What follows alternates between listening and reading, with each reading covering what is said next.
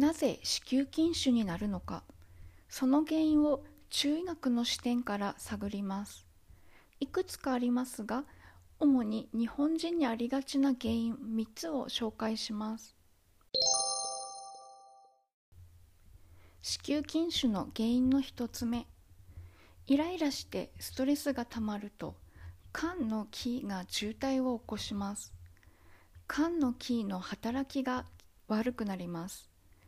気には血液を動かす働きがありますので気の動きが鈍ると血の流れも悪くなります。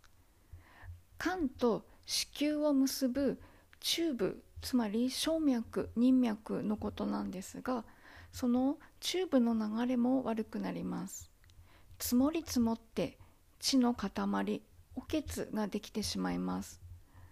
おけつが重なって子宮筋腫へと成長すると考えられています。原因の2つ目。中医学では月経時や産後は小脈任脈子宮が空っぽで栄養不足で元気がないと考えます。小脈任脈は肝と子宮を結ぶチューブのようなものです。また月経時や産後は普段は閉じている子宮の口子宮口が開いていると考えます。そのため一般的には雑菌が入りやすいと考えると思いますが中医学では雑菌だけではなく季節の邪気も入りやすくなっていると考えます。強風の時に発生する風邪寒い時に発生する患者ジメジメした時に発生する湿邪が入りやすいです。季節の邪ではありませんが炎症などを引き起こす熱邪というのもあります。例えば生理中に無理してプールに入ると開いている子宮口から患者が入ってきます。生理中や産後に寒いところにずっといるとまだ空いている子宮口から患者が入ってきます。強風に当たるとまだ空いている子宮口から風邪が入ってきます。中国では産後は患者や風邪の侵入を恐れて絶対に窓を開けないそうです。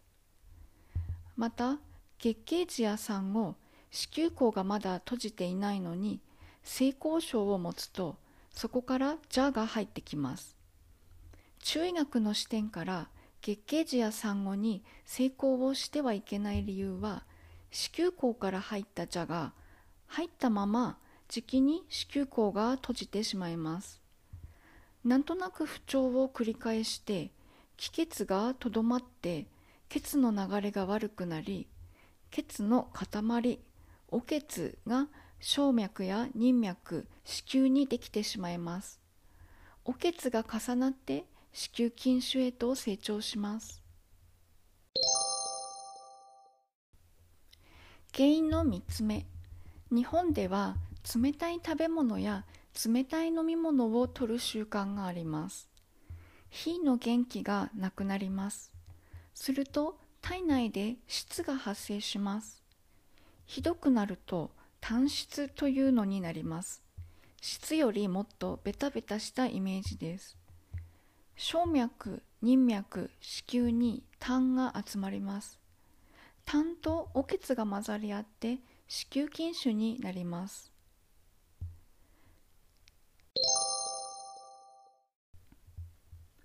軽視伏量丸はおけつを流したり散らしたりしてくれます。そのため子宮筋腫を改善してくれます。また気が渋滞していれば気の巡りを良くするもの痰があれば痰を改善してくれるものを一緒に取ります参考にしてください。